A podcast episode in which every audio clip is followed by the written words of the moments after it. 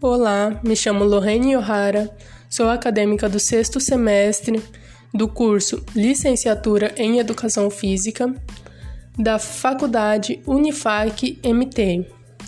E neste podcast irei desenvolver o trabalho Triangulação Abordagem Pedagógica, que está sendo desenvolvido para a disciplina de Prática como Componente Curricular, com o professor Edson Mendes. Neste podcast, irei falar sobre as abordagens desenvolvimentista e construtivista. Então vamos lá começar pela abordagem desenvolvimentista, que tem como autores Gotani e Edson de Jesus Manuel. Os colaboradores são Eduardo Cocumbum e José Elias de Proença, tendo o livro Educação Física Escolar Fundamentos para uma abordagem desenvolvimentista. A área de base dessa abordagem é a psicologia do desenvolvimento e da aprendizagem. Autores de base são Galahu e Conoli. O principal objetivo da educação física nessa abordagem é oferecer experiência de movimento adequadas ao nível de crescimento e desenvolvimento do aluno, desenvolvendo primeiras as habilidades mais simples, indo até para as mais complexas, a fim de que a aprendizagem das habilidades motora seja alcançada.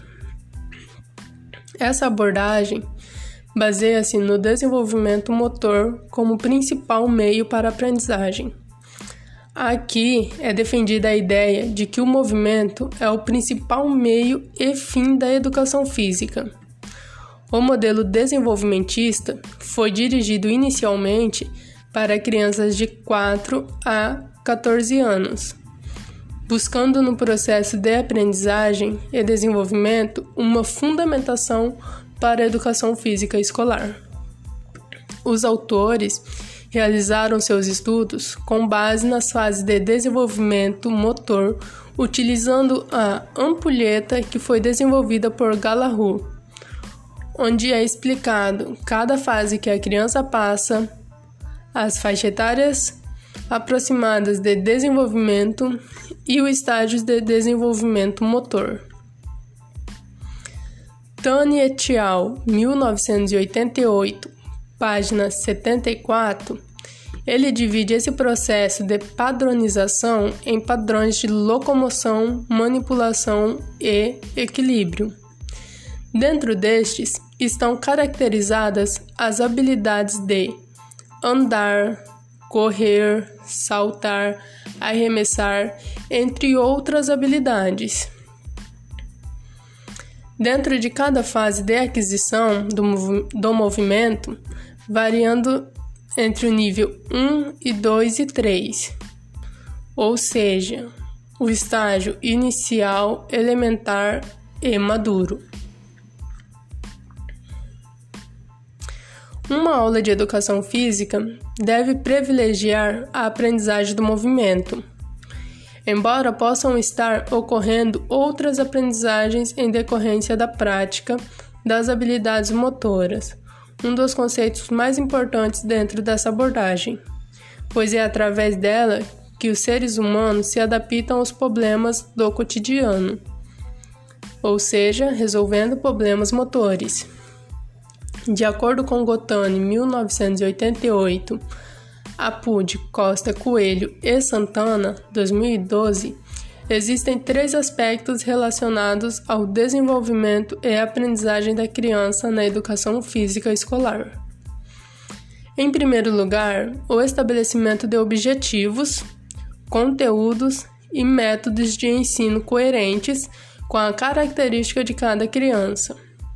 Em segundo lugar, a observação e a avaliação mais apropriada dos comportamentos de cada indivíduo permitindo um melhor acompanhamento das mudanças que ocorrem.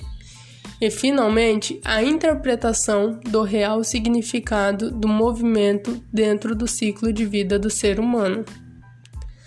A abordagem desenvolvimentista deve proporcionar ao aluno condições para que o seu comportamento motor seja desenvolvido através da interação entre o aumento da diversificação e a complexidade dos movimentos, já que a melhor capacidade de controlar o movimento facilita a exploração de si mesmo e, ao mesmo tempo, contribui para um melhor controle e aplicação do movimento. Agora vamos conhecer um pouco sobre a abordagem construtivista. E para conhecer e falarmos sobre a abordagem construtivista, precisamos entender os conceitos relacionados às ideias construtivistas de Piaget e Vygotsky. Segundo Piaget, a construção ou o desenvolvimento do conhecimento se desenvolve através da adaptação. Isso ocorre a partir da interação do indivíduo com estímulos recebidos no meio ambiente. Piaget ele dividiu o desenvolvimento intelectual em quatro estágios, sendo ele sensório motor de 0 a 2 anos.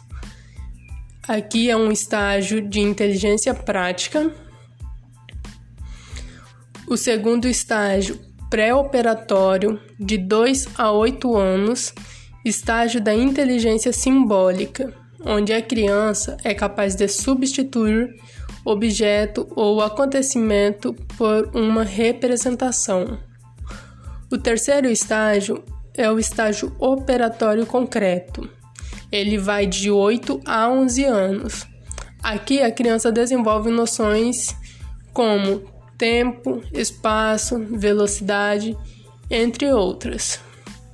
E o último e quarto estágio é o operatório formal, que vai dos 11 anos até os 14 anos.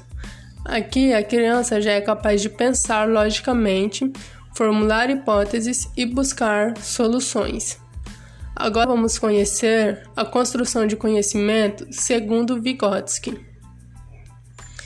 Vygotsky sugere que o desenvolvimento da inteligência depende muito mais das interações com as pessoas do mundo da criança e das ferramentas que a cultura proporciona para promover o pensamento. Para ele, as crianças aprendem não por meio da exploração solitária do mundo, mas se apropriando ou tomando para si os modos de agir oferecidos por sua cultura. Para Vygotsky, os professores precisam fazer mais do que simplesmente arrumar o ambiente de modo que o aluno possa descobrir coisas sozinhas, mas sim atuar na zona de desenvolvimento proximal da criança. Os alunos, eles devem ser orientados por explicações demonstrações e trabalhos juntamente com outros colegas. Ele também deve ser estimulado a usar a linguagem para organizar seus pensamentos e a falar sobre o que estão tentando realizar. O diálogo e a, discuss e a discussão são caminhos importantes para a aprendizagem principal referencial teórico dessa abordagem da educação física é o João Batista Freire, com a sua obra Educação de Corpo Inteiro, Teoria e Prática da Educação Física, obra de 1989. Essa abordagem ela recebe influência da área da psicologia, tendo Piaget como referencial teórico espe especialmente com as obras O Nascimento da Inteligência na Criança e O Possível e o Necessário Fazer e Compreender. Ela tem como objetivo o desenvolvimento de habilidades que permitam se expressar no mundo através da interação com o meio, com foco na criação de conflitos e resolução de problemas motores. O professor nessa abordagem, ele deve levar em conta o conhecimento que o aluno já possui, que ele adquiriu através da interação com o meio social e cultural no qual ele vive. A avaliação aqui ela é algo não punitiva, vinculada ao processo de construção do conhecimento ou desenvolvimento de habilidade. Não é padronizada buscando um determinado resultado ideal. Dessa forma, a avaliação considera o estágio inicial do aluno e seu desenvolvimento, considerando o erro a partir do processo de aprendizagem e não a condenação do aluno.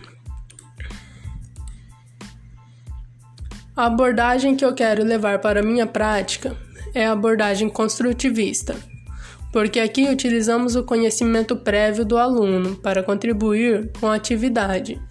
E depois que ele está fam familiarizado com a atividade proposta, nós professores vamos lá e damos um, um uma questão problema para o nosso aluno. Ou seja, nós criamos um conflito e estimulamos esse aluno é, a resolver esse problema. Esse conflito ele pode ser uma nova regra, uma nova forma de jogar, entre outras variações que podem ocorrer dentro do jogo, fazendo que assim o nosso aluno ele saia daquela zona de conforto e busque por medidas que possam solucionar a questão, o problema que foi criada ali dentro da aula. É isso, espero que tenham gostado. Obrigada.